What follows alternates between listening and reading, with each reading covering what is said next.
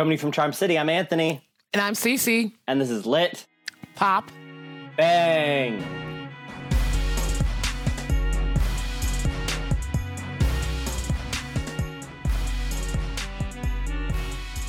All right, what up? We have a great episode today. Hello, really hello, excited. hello. Happy Yeah. spring. Uh, it is spring. It is. It is fully in springtime now. We are through the winter of the worst year. I'm very It's excited allergy about it. time. I'm irritated. I am I'm you know not outdoors enough to be fully irritated, but when I go outside, it is briefly miserable. yes. br- I love that. I love that phrase. Briefly. So poetic. Briefly miserable. I love it. Yeah, hey, we have a great great episode for you this springtime. Really exciting guest. Cece, why don't you kick it off with a bio? Yes, indeed. We have for us today Justin Sanders is a ghost from Baltimore. His words have appeared most recently in the Horror Is Us anthology in October 2020 by Mason Jar Press. Justin and I are label mates. He also has appeared in American short fiction, and his work ha- has appeared on the city's walls. I love that. And by city, I'm just assuming he means Baltimore. Um, everyone, welcome Justin Sanders. Hey, Oh, thanks you so much for having me. It's Thanks so for exciting. coming. Yeah, we're excited to have you. Uh, you're a friend of both of ours, so it's always nice to have uh, people we actually know on the podcast. That's rad.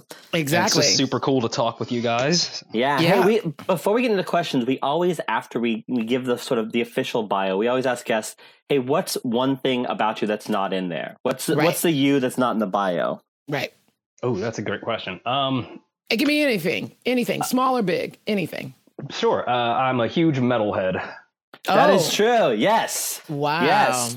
Okay. And in Baltimore, it's, it's a great place for it because we have this this big metal fest every year. We have one of the best metal communities of all time, man. Yeah. so cool. Yeah. Yeah. it's, Man, a- I mean, it's not a place you'd expect, but it's a rad place for metal. Yep. so I have a question. Like, I have a question about that that has nothing to do with anything. So, metal, didn't it have a peak in like the late 90s, early aughts? There have been a couple of different peaks. I would probably say. Um, Okay. My now I was into like the niche stuff by that point in time, so Oh. I can't be like a metal historian, but I think around that time is when nu metal was really huge and kind of writ large across the culture. You know, like it was showing up in like movie credits and you know wherever else. Um, uh, but yeah, I mean, because before that, then there was all it had a peak in the '80s with hair metal. Um, Right. Right. Okay. it Right. Had its That's other what that's. peak in the yeah, right. you know. So there's there's been a lot. It's a broad musical genre. I was joking with my wife that like it gets just as hipstery in the sense that you can be like, you know, oh, I'm into like folk new metal or I'm more into, you know, like underground black metal. It's it's so ridiculous. But I love it. It's interesting. it's it, it's interesting. We could talk about that for the next ten minutes. I don't know. We're not we're not going to though. We have real questions here, Lit Pop. so so the first question, I just wanted to know about that because I was like curious. I hadn't heard that in a long a long time. But anyway, my first question is in relation to your writing. First of all, I want to say congratulations on the anthology. Like I said, we're label mates. The anthology is lovely. I've read it. I think the work, all the work in it is interesting. And I wanted to ask you specifically about the horror the genre. I wanted to ask you s- sort of a softball question. When when did your interest first come alive about the genre, or like was it a TV? Film, movie, something that you saw that kind of sparked your interest, or wh- what really ignited your interest of this particular genre? yeah, I've probably been a horror fan since um high school, I'd say. Uh, Okay. you know, I it used to be the genre that scared me and I refused to watch horror movies. Ah, Um, and then something changed in high school. I can't really put my finger on what, other than Hmm. it suddenly became like my favorite genre. Probably had something to do with like I had a ritual for a long time. Whenever I was single on Valentine's Day, I would just you know rent horror movies for that day by myself. no way. That there's a way to celebrate Valentine's Day. yeah, right. You know, it's it's a good day for spookiness at the same time as as romance, I guess. Um, yeah, yeah, it's an alternative way to celebrate. There it is. Yeah. Yeah, but Um, high school isn't that long though. Actually, I was expecting um, you to be younger when you originally got hooked. No, for the longest time, like I mean, I saw horror movies as a kid, and they just were horrifying to me. You know, um, wow. as as a like I think the first thing I ever saw like that I was really young and I um, one of my best friends' older brother was watching uh, Aliens uh, the second in this franchise Right. and uh, you know my best friend's older brother was always like the cool older kid who I wanted to like impress and seem cool to. Um, Uh huh. so uh, I kind of walked down into his basement and I heard that they were down there watching a scary movie, and I was like, I'll just, it'll be fine. I'll be fine. Uh, and I walked down there right at a scene um, where it's a spoiler for anybody who hasn't seen this like 30 year old movie, but you know, um, there's a scene where like one of the characters gets ripped in half by an alien. And I saw that, Mm. and it just scared me so bad. You know, um, there was like Michael Jackson's Thriller scared me when I was a kid. It was What? spooky as hell. It was spooky when he it comes out with was the makeup. not. Both of you are fired. It was not spooky. It, Come looking at it now. I'm just like, why? What? What about it? Um, the werewolf is what got me.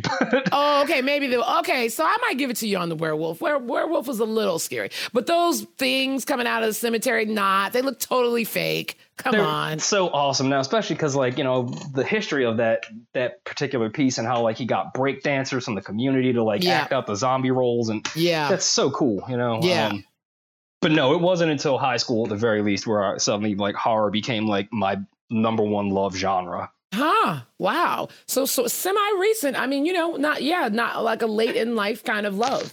I guess, yeah, you know, um, good God, high school was um 21 years now for Yeah. yeah. But, So, well, I don't know your age, and I'm not. I'm not. That's nothing. I'm. I'm not over here calculating. Um, but the, but the point is, is that yeah. You were so- you were thinking like childhood trauma, huh, Cece? Yeah, I was. I was. I, honestly, to tell you the truth, I mean, some of my favorite genres, uh, the the love started very, very early. But it's interesting. It's even more interesting to me that you say this is like a, you know, maybe it started in high school because your kind of aversion to it as a young child is really interesting for that person to be, you know, an editor and you know what I'm saying of an anthology. You know what I'm saying of a horror anthology. That's inter- That is super interesting to me. yeah, I guess um, you know, it's it's I spent a lot of time with the genre since then. You know, Right. it has become Right. pretty much daily viewing. You know, um, in much the same way that a lot of people, you know, chill out with reality TV. For me, it's always like a good horror movie every night, something like that. So I've Right. seen more than my fair share at this point. Right. You know, I right. think it when you qualifies for nerd status. when you dive in, you dive deep. Yes, yeah, exactly. Yeah. So speaking of that, speaking of the anthology in particular, um, one thing I read, um, you mentioned in an interview that you did, I think with uh, BmoreArt, uh, about the anthology, and also something that I heard Mike and Ian, the publishers, discuss too, is that early early readers of the submission pile for this anthology had to dig through really terrible graphic submissions. Oh, Mm. buddy, yeah, Yeah. So can you talk about that and just tell me like how you manage that as like a, a, a hazard of, of putting together an anthology like this? Man, um, I wish I had a cool answer for you, but the truth is, you know, manages is a is a good word. Um, I don't know how if, if I accomplished that. I feel a lot of guilt for the readers at Mason Jar who aren't horror fans Mm. because I just kind of dumped this gigantic slush pile on them, and um, you know, I think when I had the idea for this anthology, sitting down with like uh, Mike and Ian at Mason Jar, and we kind of hashed out,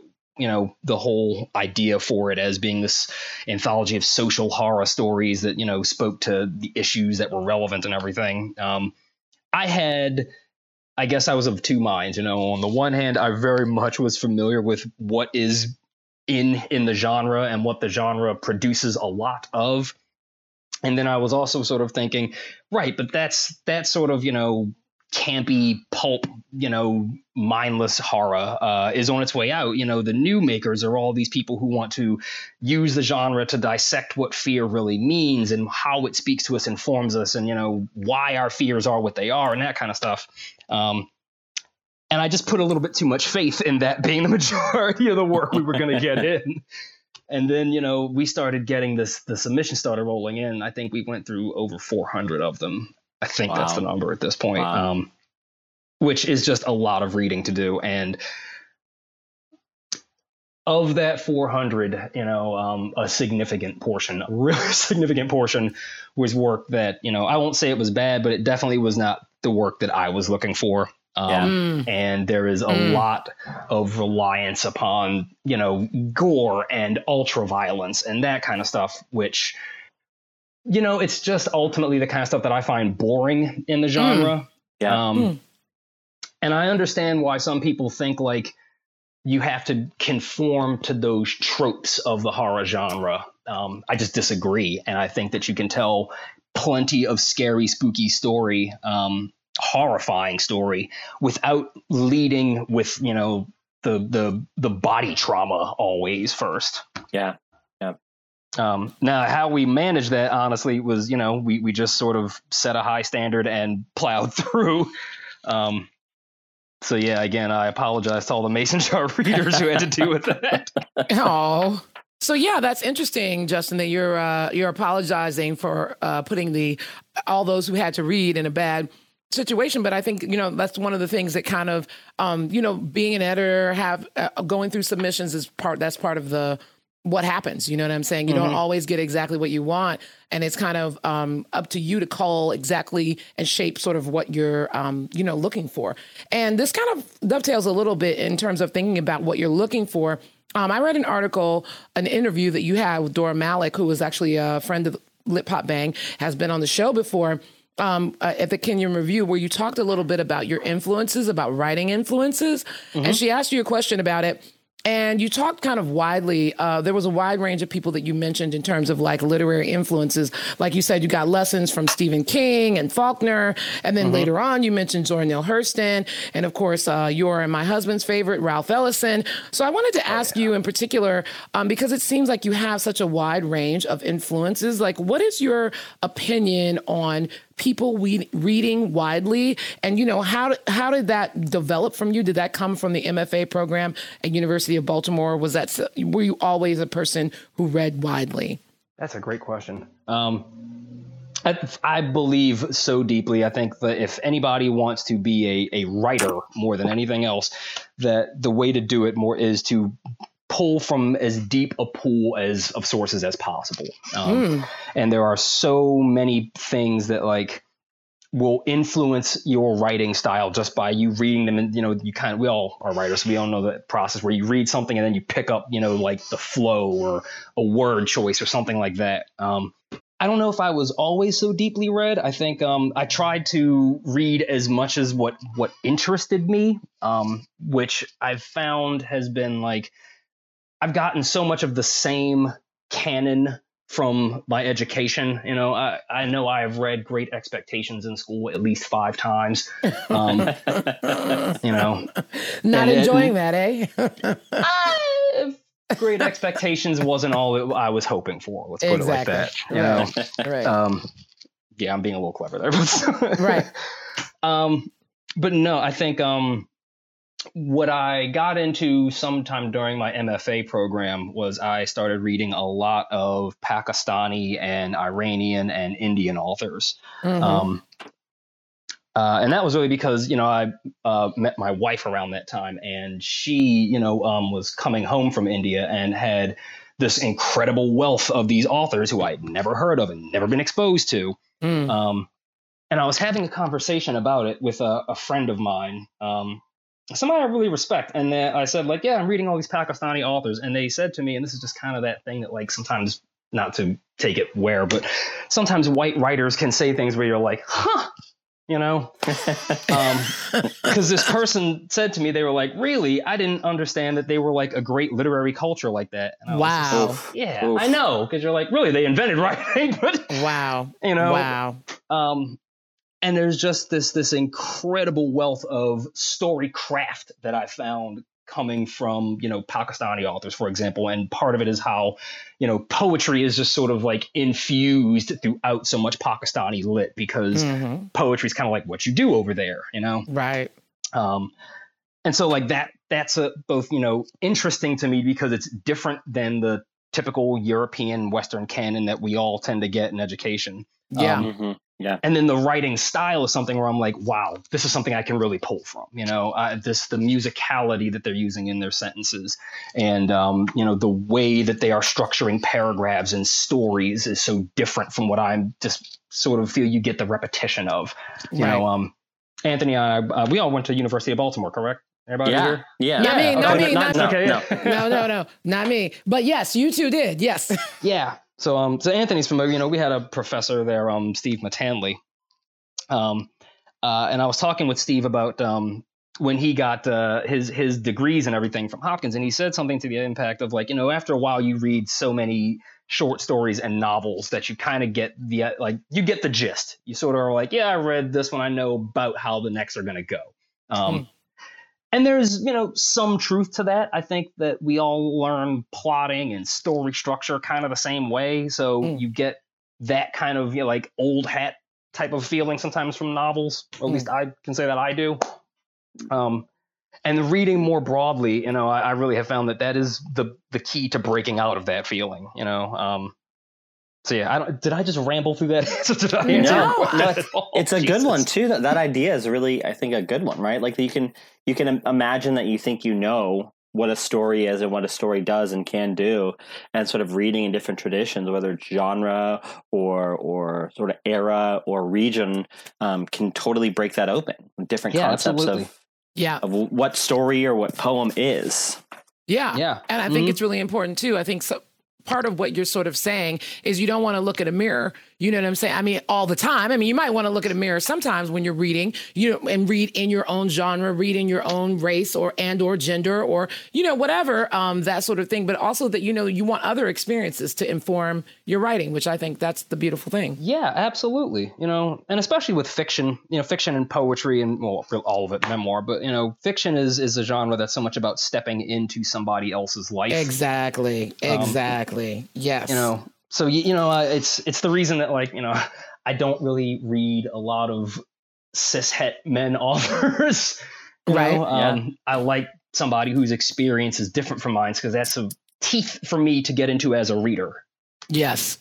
One last thing about your work before we start talking about pop culture. Oh, um, yes. I saw this really rad news recently that you have become a Periplus Fellow. Um, thank you. Yeah. Yeah. I'm excited about that. Can you tell us a little about that, what that means, what that does, and then sort of uh, sort of as an extension that uh, just looking forward, what's what's next? Uh, I you know it's I know it's tough when you have sort of a current book that you're out there promoting, but sort of after this anthology, tell us a little bit what what you're writing now, what comes next for you. Sure. Um, so well, let me uh, pull up the actual so I can tell you what Periplus says about themselves. Ah, right. the coined language. Right. Yes. You know. Um, I can, you know, for I can tell you kind of what it's meant for me so far. Um, yeah. But uh, essentially, Periplus is a bunch of writers from, you know, um, ethnic or uh, black or people of color backgrounds, you know, um, who have been looking around and they kind of said, you know, there aren't fellowships that cater specifically to us. Uh, so they created one, and it's you know a bunch of authors from Gabino Iglesias to Laura van den Berg, oh, wow. um, you know, um, who took on uh, mentees like myself, um, yeah. and we get a, a year of coaching on everything from you know writing craft to querying and submitting and you oh. know all that kind of stuff. Oh, um, and they're trying to throw as many resources at this initial you know class of fellows as possible, which I really really appreciate. Um, because you know as you all as, as you both are very familiar with, the writing world is tough, and um, mm, yeah. it really is, you know, quote unquote, making it is really a community game, you know, mm. um, or yeah. at least certainly that's what I've found. Yeah, uh, that it really is about how many resources you resources meaning other people, how many people you can connect with, you know, mm. that are like, hey, I can hook you up with this person, or I can int- make this introduction for you, or something along those lines. You know, um, and I think all of us as well are coming from some shared marginalized identity. Is that accurate? Yeah. Yeah. Yes. Yeah. Yeah. Mm-hmm. So again, you know, we, we all understand that the writing world is caters might majorly to you know cisgendered heterosexual white writers, um, yeah. and that the rest of us are others who kind of have to carve out a market for ourselves. Yeah. Um, and that yeah. market is difficult to carve out because the publishing world doesn't really like to cede that space. Um, yeah, yeah. I was just talking of, with.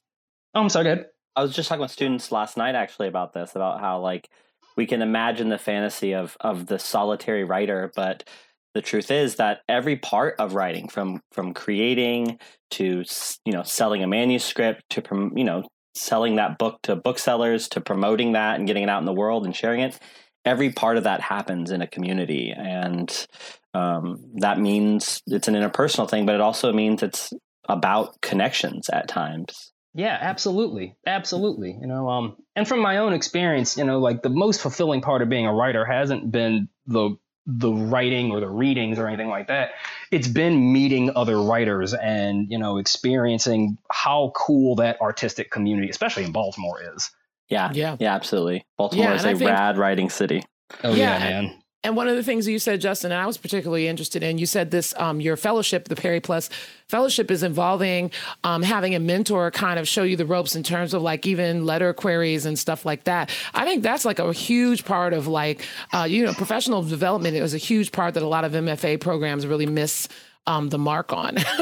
I can Yeah. say, or I will just say my MFA program was not that. No disrespect to my MFA. I, I hugely enjoy going there and, and the experience that I had. But I mean, you know, in terms of like battling that real game, that real world game about sending your work out and that kind of thing, I mean, that was like a, I just sort of guessed at it. You know what I'm saying? You know, and so I think, so I think it's really important that they're teaching those skills too. So that's amazing.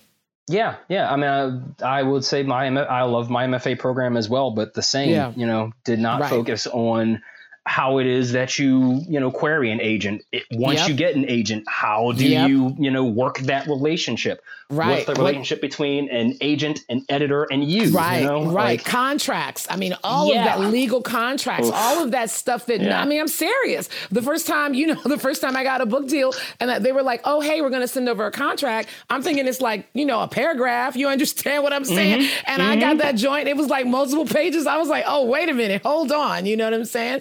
Yes. Yeah, You know? yeah, yeah. So I was totally like, oh my God, I was totally freaked out. So I think that's one, that is such a huge part of the publishing industry. And I'm not trying to say that like business, it's all about business because, like what you said, Justin, one of the greatest things is getting to know people, networking, having this community locally, all of those things is really great. But there is a really huge piece of that professional development that's just missing. Like, you know, yeah what are you gonna once you have this this piece of beautiful writing and you have your mfa or whatever if you choose to get one you know Right. um what's the next step how do you work those steps right. you know um and you know i am so so grateful i have a awesome awesome mentor you know um i'm working with uh, marcus burke put out Oh. this really cool novel team seven um and Marcus, Marcus is like my sparring partner, man. Like you know, uh, we meet up and it's just we fire back and forth on all cylinders. It's so cool working with that guy.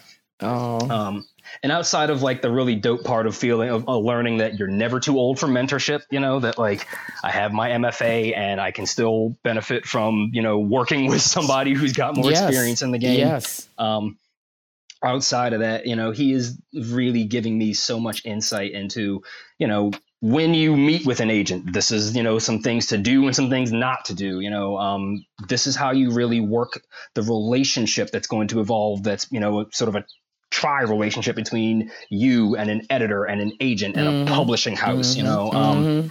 and how, you know, you advocate for yourself and your own work in that and don't get sort of run over, which is really, really common, you know. Um, Yes. I am so so grateful for that kind of stuff because that's not anything that outside of you know really like a few other writers who I've known socially who have you know been really really gracious in offering that me that kind of advice. Um, Michael Kimball, I'll shout out. Absolutely, he's been so cool, such a Mhm. great guy. Um, but outside of that, you know, it really is stuff that I've been trying to piece that together and learn it on my own. And you know, that's not a fruitful process in publishing. Right. It's not. It's not. It's not. And the last piece of what uh, Anthony asked is, uh, what what are you currently working on? Are you do you have any projects in the churn? Is there anything you could spill to us about what you're working on? Yeah, absolutely. Um, I am deep into a novel that I've been working on for about five years now. Mm. Um, it's hopefully done soon. Good God. Um, yeah, uh, it's gonna sound a little crazy. It's a horror novel. Um, but um, kind of my gimmick is that I try to find real, true things and then base stories off of those sure. and uh, mix in enough truth with enough fiction that you kind of have to figure out for yourself what's real and what's not. Mm. Um, so this novel is based off of uh, an actual real cult that exists uh, Mm. called the Order of Nine Angles. Um. They're a cult that's been in existence for about 40 some years now. Um, this is where it's going to sound crazy. The cult, uh, they are literal Satan worshiping neo Nazis who believe in practicing human sacrifice. And they tell their members that the way to commit human sacrifice is by joining law enforcement and the military. This is what your story in um, in the anthology is about too, right? Or something Yes. similar? Mm-hmm, yeah, Yeah. yeah, Yeah. Um, that actually started as like a prologue to the novel. and Right, then, right. Wow. You know, as these things develop, you're like, I don't have any use for this, but it will work as a short story, I think. Wow. Super exciting. Oh, thank you. Yeah, I hope so. I hope it's something that people want to read eventually. But Yeah, it sounds creepy, but also super interesting. Yeah. Has this has this has this taken you to like dark corners of the internet to to research this stuff? Oh my god, dude, I have a, a pile of research that I cannot wait to burn because I'm I don't want it in my house anymore. You yeah, know, Right. yeah, of course. like the unfortunate thing like as as ridiculous as uh, as it might sound these people are you know they're real and they are incre- incredibly dangerous you know they have Yeah. a body count behind them Yeah. and wow. i think i kind of found what is sort of like the end of the rainbow in terms of like i don't think you're going to get more extreme than this you know Yeah. um Yeah.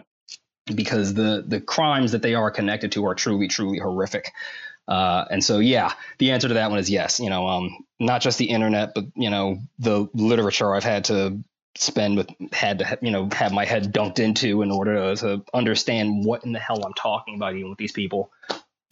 Yeah, yeah. It sounds like similar to what you were saying about like uh, this the the submission pile for the anthology. Is just like some of this is just like vicarious trauma of research and reading and of editing that uh, it's just uncomfortable to to sit with and to have to to explore. Yeah, yeah. You know, um, my personal experience with it, ha- I don't think has been. Oh, I don't know. I can't say it hasn't been traumatic. There's only been things where I'm like, wow, I'm gonna dream about that. Unfortunately, Yeah. But um, I think more than anything, up until about January sixth, it was feeling um paranoid uh, and feeling like I, I was sounding like a paranoid lunatic because you know this cult is actually kind of far-reaching and kind of incredibly influential and Mm. there is a lot of evidence, you know, about just how successful they have been in terms of quote unquote infiltrating law enforcement and different military factions. Mm. But last year, two news stories about this cult made the news. Um, both time, once where a, an enlisted serviceman was caught trying to sell uh, information on his unit to cult members. Um, and a second time when uh, a law enforcement officer was found to have ties to them um, through the uh, uh, the Plain View Project, which catalogs social media posts by various law enforcement across the country. See, Justin, this is why this is why I don't read horror, but particularly the type of horror you're describing. I'm gonna like be so fucking creeped out just thinking about this. I can't imagine reading a whole novel. And unfortunately, I am gonna have to read your novel when it comes out. So But I mean, I just think, I just think, you know, that's that's why for me it's very hard sometimes um, with fantasy and also with sci-fi because I feel like the real, the realest horror is right around us, is right Sure. here, Sure. right? You know what I'm saying? It's no, it's not in a galaxy, it's not on Mars, it's not. You know what I'm saying? I feel, I feel totally like, yeah, the the scariest, the the scariest thing I feel like I I could experience in my lifetime could be living next door to me. You know what I'm saying? You know what I mean? Yeah. And that and that is true horror to me. You know what I'm Yeah. saying? So it's I like agree. yeah, I mean, Yeah. you know, and that's what I think. Um, but hopefully, these stories, what I hope, you know, will happen is that these stories um, begin to make people aware. You know what I'm saying? I mean, it's a part of our history. It's a part of what's going on um, you right now. So hopefully, it will make people uh, more aware. You know what I'm saying? I mean, despite the fact that it's really creepy and disgusting, um, you know what I'm saying? Hopefully, it'll open some people's eyes. I you know I'm I think from a craft perspective there is a, a way to thread the needle so that you can be as dark and as scary as possible uh, and as necessary without also being so repulsive that a larger readership gets turned off. Right. Um, Right. So that's I think the goal. But um, I agree with you, Celeste. You know, um, completely. I think um, the realist horror, you might even say, the horror is us. Right. Oh, there it is. Yes. You know, um, but no, I just I, I'm I'm truly a believer that you don't need to invent monsters. We have plenty amongst us.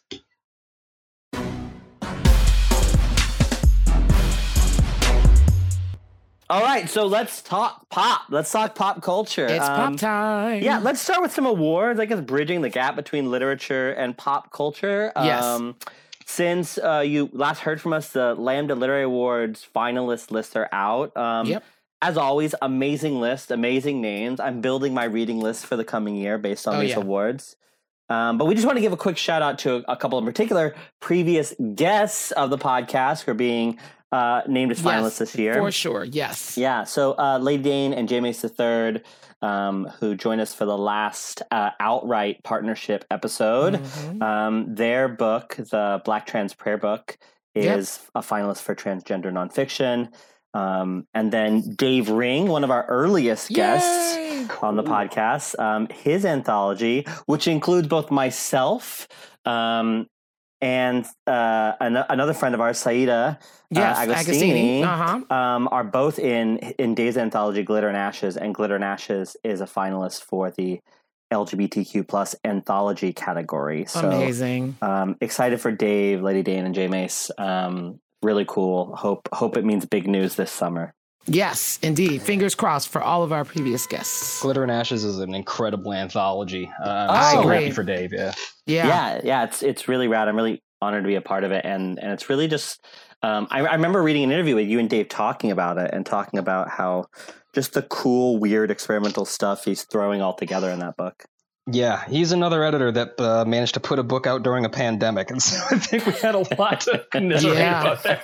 Right, you're like he should get an award just for that. Yes, yeah. Anybody who did, you get an automatic pandemic book release award. yeah, there, there actually there should be the pandemic book awards. That would be amazing. There That's should what, be, yeah. There should be for all the stuff that we missed out on during this crazy year when we were all shut inside. Yeah. Yeah, and all the clever ways people found to promote books when there was this like indeed no example for how to do this in the oh past. Gosh, exactly. Right? Cool. So, Cece, you had some a couple of things you want to talk about, right? Well, I mean, I don't know. There's there's always so much. There's always so much pop culture. But in Black Girl Magic, I'm always bringing Black Girl Magic to the show.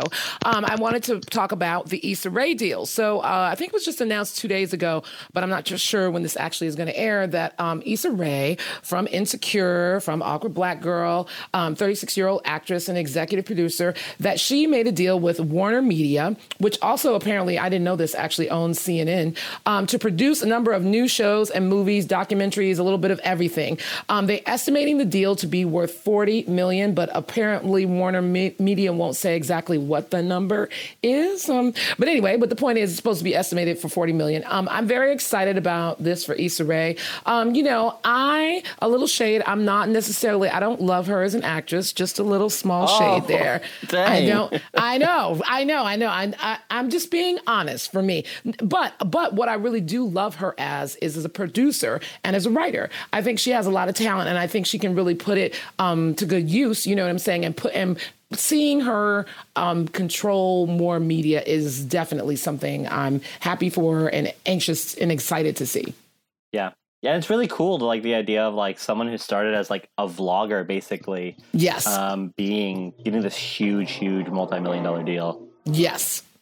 And especially what? on Warner Media. You know what yeah. I mean? Especially like, you know, that big of a deal. You know what I'm saying? Yeah. I mean, this is like bigger than Insecure, bigger than, you know, anything that she's sort of done, right? You know what I mean? And she's done yeah. some films recently. Um, she's done a couple as well. So I mean, she's really had her hands in a lot of pots. But I'm I'm going to be interested to see uh, what her next moves are. And I'm always happy to have more black women at the top, executive producing and writing um, television, film, and TV. That that it's important to have to have representation in these spaces where we have um, trash people like Weinstein. You know what I'm saying? Just saying. I think it's very cool. That's really all. I actually am just learning about this because I'm I'm terrible at keeping up with things. Um, right.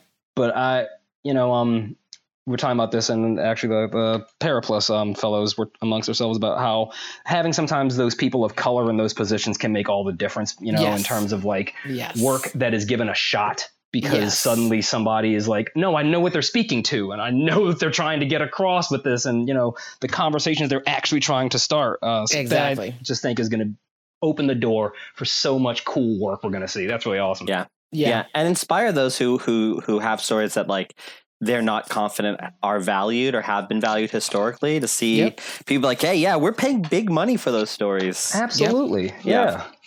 Yep.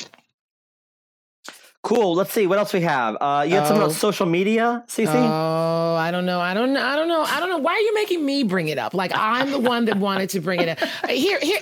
it was on people, both our lists this month. It was on both of our lists, not because, well, anyway, people, Chrissy Teigen quit Twitter. You are, you all already know that. This is not an announcement. I mean, it's just like you know, but it's everywhere on pop culture news. You know what I mean? John Legend's wife, Chrissy Teigen, decided to leave Twitter because apparently she was getting um, blasted because she's uh, she's doing a deal with Kris. Jenner for some sort of, of what is it, vegan, plant based company? I don't know what the company's about. But anyway, she was getting slammed um, about it um, by Twitter users. And so uh, she didn't like the hate, she didn't like the shade. So she de- decided to shut down her account. what do you think about that? Um, I mean, I don't, I, I mean, Chrissy Teigen, I mean, she's not, I mean, somebody else talk. Somebody else talk is all that's. Well, I'll say this. I'll say this. I thought it was interesting that most of the responses were people like that I read were people excited that she left Twitter. And the most interesting thing about that Really? I didn't was know that, that. it came from both the right and the left. That Yeah, this makes is like like people on the right are like, oh, this this liberal Hollywood, I'm glad she's leaving. And the left was like, oh, this person who is unkind to her like domestic workers, uh, I'm glad she's gone. Um, Mm. really really interesting that that for completely different reasons the the right and the left kind of agreed on yeah Wow. and somewhere in the center like mainstream culture is like oh that's that's so sad to see her leave And what do you think personally? i i don't care i i think Right. uh she's like she's an interesting person Maybe. um maybe yeah i think she's an interesting person her her husband's very attractive um i think she's made some jokes in bad taste uh, I don't know. I'm not the arbiter of what Chrissy Teigen does or whether or Me not she should be on Right. social media. Yeah. Right, right. Me either. But I thought it was interesting that people were bashing her because of this, uh, what, whatever de- deal she's inked with Kris Jenner, which I don't know much about. Um, you know, yeah. Yeah, I, I think she she just reached a point where some sometimes some people get to a point where they've done made some wrong moves and they get to a point that there's there's nothing they could or couldn't do that's not going to receive criticism, right? Like Chrissy, Right. there's nothing Chrissy Teigen could do now that's not going to have people on both the right and left attack her for it. So Yeah. Yeah. Oh, the, I'm sorry. It was a. Uh, I should have mentioned. Yeah, it was a team. They teamed up to launch a home cleaning product line called Safely. I don't know. The, the collaboration, which is formed without harsh chemicals, features p- plant powered cleaning products with natural ar- uh, aromatherapy scents. That's what it is. So she's doing a company, a cleaning product company with Kris Jenner, and people were bashing her because of this. Because you know, Kris is kind of yeah, oh yeah. I mean, the Jenners are monsters. right. Um, I mean, well, right.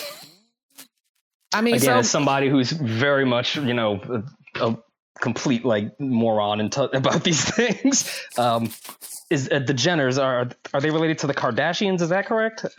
yeah, yes, that's correct. Okay. They're all part of that big entertainment family.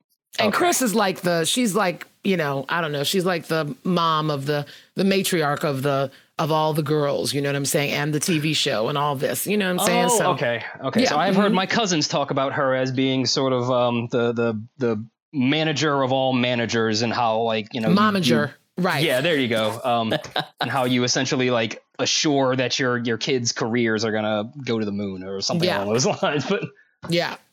You know, Yeah. it's pretty hard. It's pretty hard to claim. I, you know, here's. I mean, uh, what, where do I start with celebrities? You know, understand what I'm saying? When you when you when you go to bed with dogs, sometimes you wake up with fleas. Is all I'm trying to say. You know what I'm saying? And I'm just like, well, girl, you know, if you're supposed to be so caring, then how are you teaming up with Kris with Kris Jenner? I mean, come on. man, I know so little about Chrissy Teigen, uh, so this is all sort of like, oh, okay. you know, Yeah. I I'm familiar with the fact that she's married to John Legend, and I think that's Right. about where the knowledge of her stops. Um, Right. But as somebody who desperately hates Twitter and wants to leave it myself, uh, if it weren't for like promotion aspects of it, I, I do understand that like sometimes social media can just be a lot, regardless Yeah. of who you are or what you may have done in your past or whether it's deserved it or not. Like Yeah. Yeah, I agree. Yeah. I agree. And I think it's good that she's that she is doing good self-care for herself, even though I don't, you know what I'm saying? I, I think Kris Jenner is just like I said, we can't even go there. But I think it's good for Chrissy Teigen. She's she's getting hate. uh, tweets, and so she's taking herself off. So, Hey. girl, you, you know, girl, Yeah. take care of yourself. Do good self care for you. Merry Christmas, Happy New Year. Bye. You know what I'm saying? That's, That's it. a, that's the one part of the story that I'm with 100%. Like she's like, "Oh yeah, it doesn't make me happy. I'm getting it's making me more miserable than happy, so I'm going to stop I think doing it." I'd specifically, like, she said she just said it doesn't bring her joy, and I was like, Yeah. "Are we are we Marie Kondoing this? Are we doing that?" I was like, in the in the tweet where we're leaving, do we? I was like, I can't. You know what I'm saying? Yep. I was just like, I can't. But anyway, yes, if it if it doesn't make you happy, you know, say goodbye to it. Yeah. Hey, speaking of of of entertainment and leaving things that make you unhappy, uh, here's one that Justin I think might know a bit about. Okay. Um, my my one that I want to talk about is WrestleMania. Oh Uh, yeah, Justin, you're a wrestling fan, right? huge. And Cece, you are not. You have Um, never. no. Yeah. I own, all I know from wrestling is when I was a child and my father was watching, like I don't know, Rod, Roddy Piper or so. I don't Yeah, know any. yeah, Roddy- I don't know. Piper. That's Uh-huh. Right. That and I was like, why? Why is he watching grown men in little outfits like you know throw each other around? I did. That's that's all I know. That's it. That's all I got. well, I, as I've explained to you, it is theater. And um, yes, you have. I don't know that I agree, but sure. So here's the thing: is that um, the WrestleMania? Yeah. so WrestleMania is the big event of it. It's a Super Bowl or Oh right. Okay. um, Mhm, the mhm, mhm. like, uh, the Hamilton of, of wrestling. Uh-huh, Um, uh-huh, uh-huh. So it's it's annual. It's the big event. They pull out all the stops to make this huge event. Last year, um, it was in front of no audience. But Right. This You year, did. You mentioned that. Right. Okay. this year, some news. One, they're returning to a live audience. okay. Um, a little 14 dangerous. Yeah, of fourteen thousand people Mm. um, at a minimum. That's pretty scary. Yeah. Mhm. Um, some cool news about it is that um, the the main event or one of the main events because it's over two nights this year is that Sasha Banks and Bianca Belair, two black women, will be Mm-hmm. headlining WrestleMania this year. They'll Yeah. be main eventing WrestleMania. I'm such a huge Sasha Sasha Banks fan. The boss is awesome in the ring. Yeah, she's amazing. She she Mhm. she's just like one of those few stars who you really see comfortable on stage and commanding a crowd. Yeah. Um, great cameo in The Mandalorian season two. Yeah. Like, yeah, Awesome. yeah. She's a Disney princess, a Disney princess now because she was in Star right. Wars. Yeah. um, and Bianca Belair is amazing too. She's um, a former college athlete, um, and uh, this is her first or second year on the main roster, and so a big, big deal for her. But especially, I- it's never been main evented by uh, two black women. It's only Yeah. ever been main evented by a woman once ever before this. So. Mhm. Mm. Um, really cool. Really excited about that. Some uncool news, some deeply uncool news is that it'll be hosted, that is sort of the MCs for the night, will be Titus O'Neil, pretty cool, interesting guy, um, an HBCU graduate, Mhm. um, and Hulk Hogan, the fucking. Is he 78? How He's- old is he is very, very Hulk- old. I know was that name. That, Yeah. Like I said, that's from my childhood. Like I'm like, Yeah. what? Very old. He was also like persona non grata with the company for several years because Uh-huh. he not that long ago, uh, five six years ago, uh, there was this recording of him leaked where he just said the most like blatantly racist and homophobic shit ever. he was dropping Mm. n bombs and the, the Yeah. f word all over the place. It was awful. yeah, yeah. He's just Mm. he's just a terrible, terrible human being. Um, he's the one who sued Gawker out of existence, which uh, that's, neither here nor there. But Um, the more important thing- complicated. yeah, yeah, for sure. But he's he's a terrible racist dude. He's an absolute Mm. monster, and him hosting it is is part of this like push to sort of re- refurbish his image, and especially like having him host it with a black man is meant to like I don't know, like show, hey, look, I've got black friends. It's just like a yeah. a you know. terrible thing.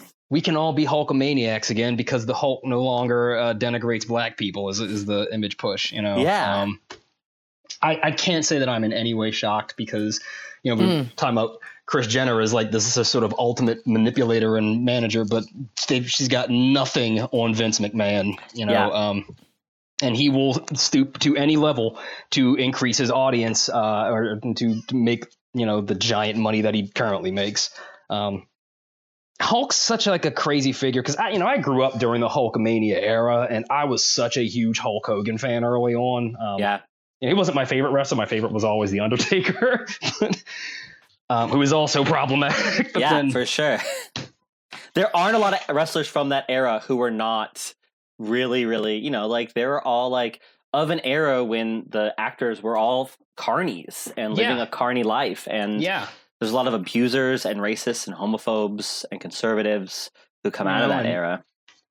it's it's always a difficult sport because like anybody who you know you you follow the lives of those guys you have this sort of this feeling of sympathy for them because they all end up broke and their Yeah. bodies are torn up from the sport you know they are as much as like they can be problematic people and often are they're also incredibly exploited you know um, Yeah. wwe Yeah. makes them work an absolute insane schedule most of them have terrible medical care you know even though they are literally sacrificing their bodies doing these live stunts every night That's why this Yeah. sounds crazy. This sounds great. Look, I'm like everything you guys are saying sounds crazy. I'm like, Yeah. I'm, I'm like, this is horrible. People doing this and then, I mean, but you know, there are other sports. I mean, I don't know if they're the worst in terms of like medical care for their for their people or not. But I mean, you know, I mean, I, I don't know. This just sounds like a lot. Like you know, entertainment or no, it just sounds like boo.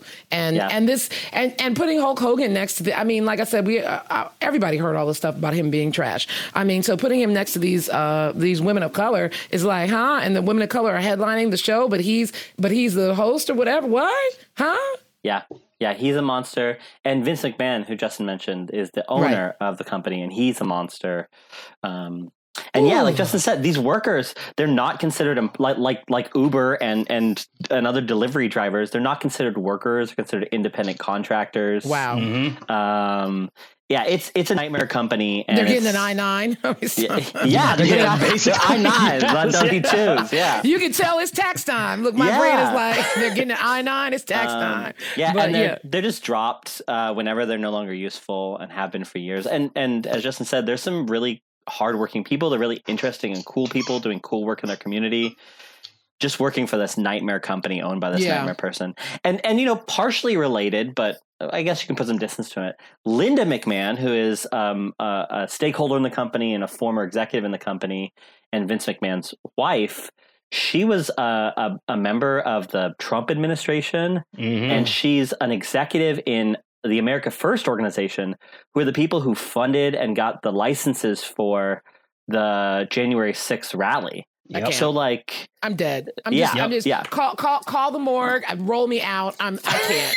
I'm just I'm just like this information. Why do you? I don't even want to know. I don't want to even know this. I mean, what? No, Yeah. bad. Yeah. horrible. I mean, it's it's this is a it's it's a really incredible story. I mean, outside of all of that, the WWE or WWF at one point, wrestling has had a such a terrible history of like black representation. Even Oh, though yeah. there have Oh, been yeah. phenomenal black wrestlers from the beginning, you know, Right. it wasn't until very very recently that we got a black heavyweight world champion.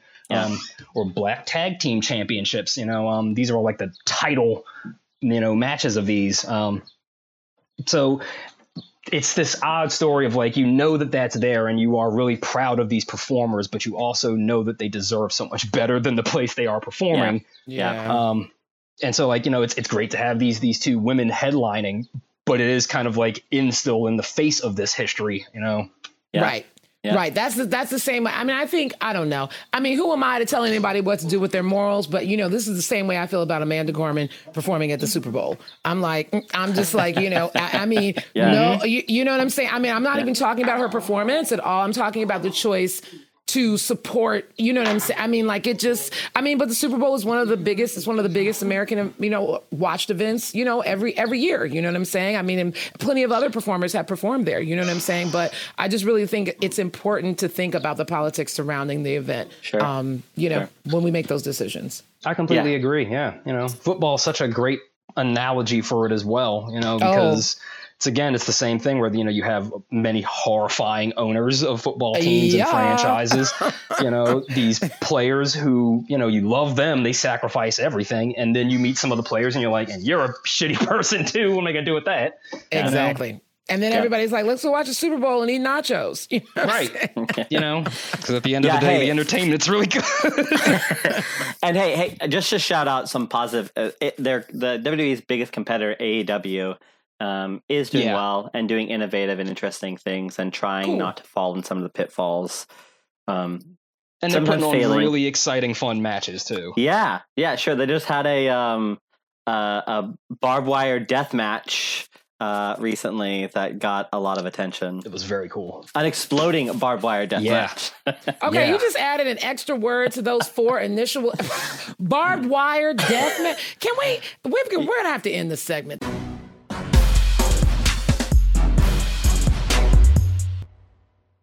And here we are with Bang for today. Always exciting question, question, yeah. question. What do you got for us today? Well, so I wanted something dark, okay? Because you know, theme is like the theme is. Well, I'm not. I, if- at first, I went too dark. I won't say what my initial question was, but but I will say, thinking on the dark theme, my question is: What is the scariest scene from a television or film or movie show that you've ever seen that you can remember, that you can recall? Scariest like scene. So I'm gonna throw it to. I'm gonna throw it to Anthony. Anthony, scariest Cool. I'll kick us scene. off. Hey, I know we were talking about horror and and this dark genre all the time, but like Justin, I grew up watching that stuff, and for me, it just desensitized me to it. So I wasn't really Mm. scared by TV and film because I'd like way too early, like elementary school. I was Mhm. watching Jason and Freddy Ooh. and and uh, Hellraiser, um, and so I was The sort of like, okay, I get it. There's going to be gore. There's going to be jump scares, and so it those didn't scare me. But one that unexpectedly did, that sticks with me to the day. And when I think about fear on TV and film, it sticks out to me. A really unexpected one is the boat scene from Willy Wonka. I don't know if you Oh, remember this in the original one, the Gene Wilder one. Good Uh, pick. Yeah.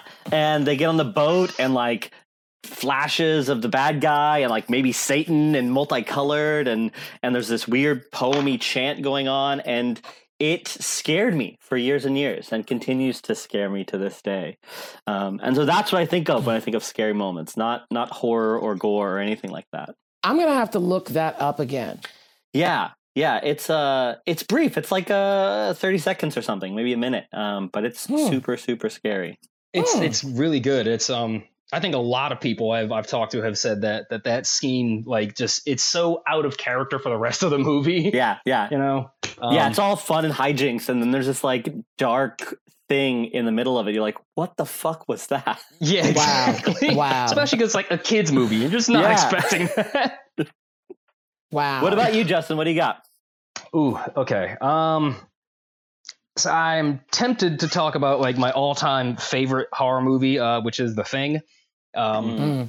But Classic. honestly, I think the moment that scared me the most, um, and that still kind of gives me pause, uh, is from the '90s movie Candyman. Oh Um, yes, yes. Uh, and this is I have it's a weird one, but like it's uh, after he. This is again spoilers for everybody who hasn't seen this now twenty some year old movie. Right, exactly. This now being remade again. I don't know when it's coming out. When the new one's coming Mm. out. and there's ah oh my god, I could talk to you. I could talk your ear off about that, but um, there's this scene in the original where uh he shows up and he you know murders um you know commits murders. And the way it looks is he frames this woman for them. Uh and i can't w- tell you exactly what it was that i think like yes i can. It's the idea that like you know when a monster or something kills you that's one thing. But what he did there is he assassinated her name and her legacy you know Mm, like she gets remembered as this you know monster and this murderer and this killer even though she's an innocent person Right. um, it just really, really deeply hit me watching it, you know, for the first time when I was a teenager. It was just like, wow, that's probably the most fucked up thing he's done all movie, you know? Like, yeah. Yeah, I mean the whole movie was. sca- I loved that movie. That's like so great. That's it. It, it is amazing, and I'm so happy that Jordan Peele is going to do the remake. I guess that's I don't know this year. I think um, I, he's doing it. He's uh, doing it with some other people. I think there's even a woman that's the director. I Yeah. can't remember her name. Um, but yeah, so I'm really excited. I'm really excited to see that brought back to the screen. I have never been excited for a sequel the way I'm excited for that. Yeah. I think that that one too is sort of like a, a precursor to all the stuff we're talking about, where like social horror is having its moment right now Mm. over the last five years. I think that's absolutely a precursor to the way we talk about, uh, particularly racialized social horror. That movie is engaging with those questions decades before we're talking about them now. So Yeah, that's true. Really good Um, point. Yeah. I had the uh, really, really wonderful experience of um, giving a reading with uh, a black woman who's a scholar um, who's put out Oh. A book and um, a documentary called Horror Noir that's tracing black horror essentially. Oh, and she Oh, that's spoke rad. about Candyman, and um, she had pointed out something that I had never really. It's, it's so obvious when you see it, but I had never picked it up. Um, that she's like Candyman is originally written, you know, by you know white author and white director, um, and what you see in Candyman is Candyman is this you know monster created by white supremacy Yeah. who only kills black people in the movie. Mhm. You know, that's mhm. who you see him Yeah. take his his his anger out on. Yeah. yeah. Um, and since she made the point that's like, you know, we're it's going to be interesting to see, you know, what um, the new director is Nia DaCosta. Um, to Oh, see right. this Okay, black right, yes, woman's right. take on this monster created by, you know, white supremacy. Um, so yeah, I'm really, really curious. I think it's one of the best and s- kind of like little understated, you know, not as talked about horror movies out there. Yeah, definitely. And I hope by the time the new one comes out that I can be in a damn movie theater with my popcorn next to some people. That's what I hope. That's Being what I- scared in public. Yes, I mean, isn't that the best when you, you know what I'm saying? When you grab onto someone you don't know, you know what I'm saying? Agreed.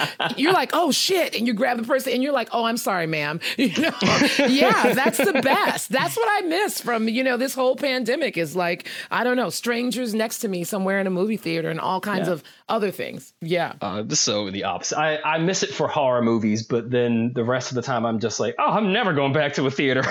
Oh, I can do this from my own home and eat like my own snacks and Oh no, no! I oh my god, I love movies. Movies is like I don't know. I have some kind of old like reminiscing thing about movies and movie theaters. It's kind of like trains to me, even though I kind of I'm not here for Amtrak necessarily, but it's like train. All of these things that sort of like I don't know take us back to another time. You know, it's like a portal to another world of like you know where where you go to the picture film, even though I, I you know that, that never existed, but you know it, that sort of thing during my my lifetime. But I'm just saying I sort of have romantic ideas about going to the movies, so I kind of I guess I kind of miss that. I don't know. you know I think um yeah, this is so snobby, but it depends on the theater for me. You know um, That's like- true.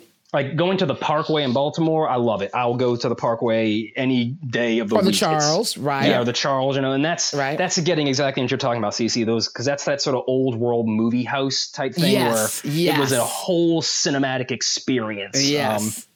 Um, that I really loved. I think the more corporate chains and you know, I, I can't stand the Cinebistro. It's just so I was just about to ask about that. I was about to ask about Oh, Cinebistro. let's not go down the Cinebistro lane. Let's not. let's not do it. Let's or, or let's do it for our listeners that don't know what the Cinebistro is. Yo, yeah. So Cinebistro is a, a national chain. Um, there's one here in Baltimore that does uh, fine dining. Uh, How in do you mean fine dining? In quotation marks, Yeah. um, at seat side. So a waiter comes to your seat and you eat your little meal uh, at the the first half of the movie, and they'll bring you beers throughout the movie and popcorn throughout the movie.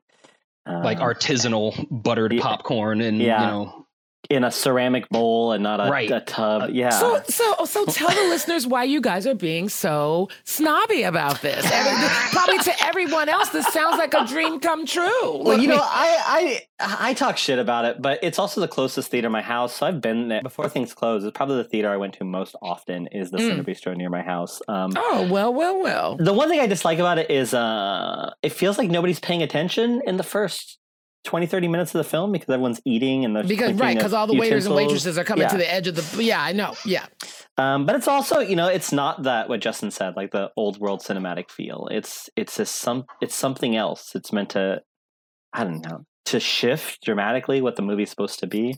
Mm-hmm. Yeah, it's it's the entire thing as I think about creating an upscale and Yeah. select experience. Sure. Um, which you know, look, I, I'm a bit of a jerk, but there's nothing wrong with it. If you know, it's just it's not Oh, no, for me. be- it's listen. outside of my price range on the norm, Yeah. Right. Same. and Right. I just prefer an audience. If I'm going to go to a movie, especially now, I prefer an audience that is going to be just like you were talking about, CC. I like a reactive audience. Yes, I like yeah, yes. an expressive audience. Yes. Anybody's ever been to a black movie theater knows what it's like to see a movie with a black Oh, yeah. audience. Oh, it's yeah. one of the best damn experiences It on the is. planet. Right, exactly. It's just it's worth it's worth all the money you have to go to go experience that. You I know, agree. And those in my experience have never been the fancy well-to-do theaters it's always been you know at least in my growing up experience in baltimore it's always been it started with the five dollar movies you know um, Right. where you could catch three or four flicks in a row Right. you know Right. um, and then it's been just the sort of like the they're corporate chains but they're not the fancy ones you can still get away with a movie night for about 25 bucks exactly. um, exactly. which makes it acce- it's accessible for a larger group of people you know yeah, Right. for sure. At Cine Bistro, if we're talking movie tickets and maybe two din- dinner for two and drinks for two. We're talking a hundred dollars to go to a movie. At yeah least. pretty easily yeah Yeah. It's like the Macy's of the industry. You know what I'm saying? It's like it's Right. like you know, the way, it ain't Target, it's Macy's Yeah. or I will say- Nordstrom's. I will say this though: the one benefit, uh, the one real benefit of Cine Bistro is that it's 18 and up, so Yeah. you can go see films without kids. Um, I mean, but isn't everything? Well, I you no, you're right. Okay, you're right. Young people do go. Yeah, yeah, you're right. Young people do go and sit in a lot of movies that they're not. You're right. You're right. You're right. I was gonna say, isn't but like everything? you know, I like uh, uh, I saw uh, Black Panther and and other Marvel movies there. Now normally those would be filled with like teens and kids, and it's nice to Yeah. just watch it with other adults.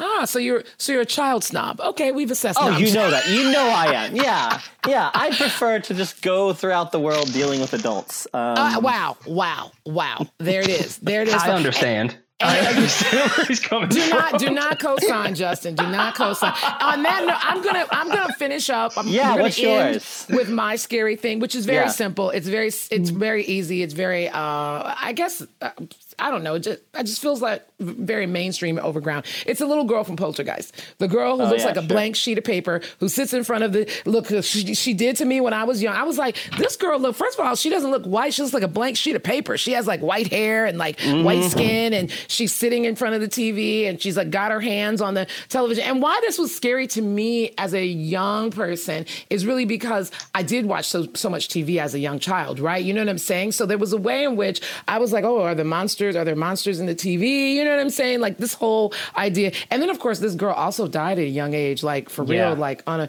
in a hospital. Like I don't know what she had, but I remember she died at like 11 or 12 or something like that, which is uh, makes it even more scary. Like the longer you you sort of go on, but it just had a very um, creepy, had a creepy feel to me, and especially because it was related to the television, you know, which I which was so beloved to me when I was young.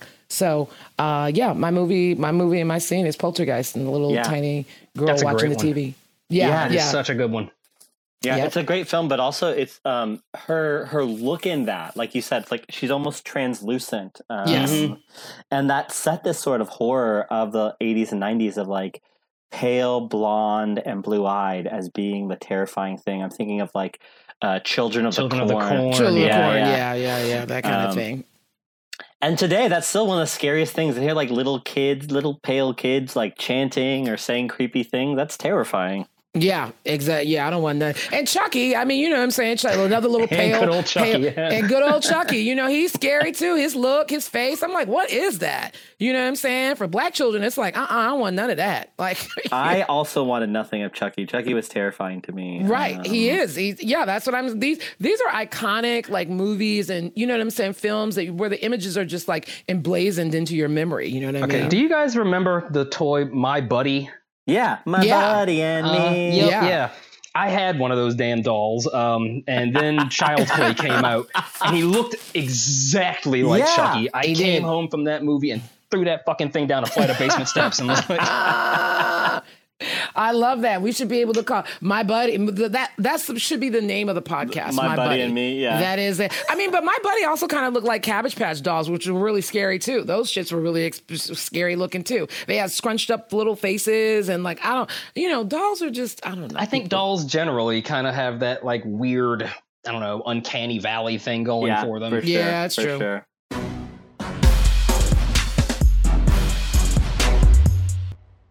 So that's it, folks. That's all we Yeah. have today. with Hey, our love- Justin. Yeah. Thank you for talking with us. It's been great. Yeah. Oh my gosh! Thank you guys so much for inviting me. This has been so fun. Oh, we, we hope so. Yeah, we Yeah. don't. It took us so long to get around to you. We're happy to have you here now. Yeah. Oh, it's no worries at all. Happy yeah, to and do it. excited about your new work. Excited about uh, the anthology.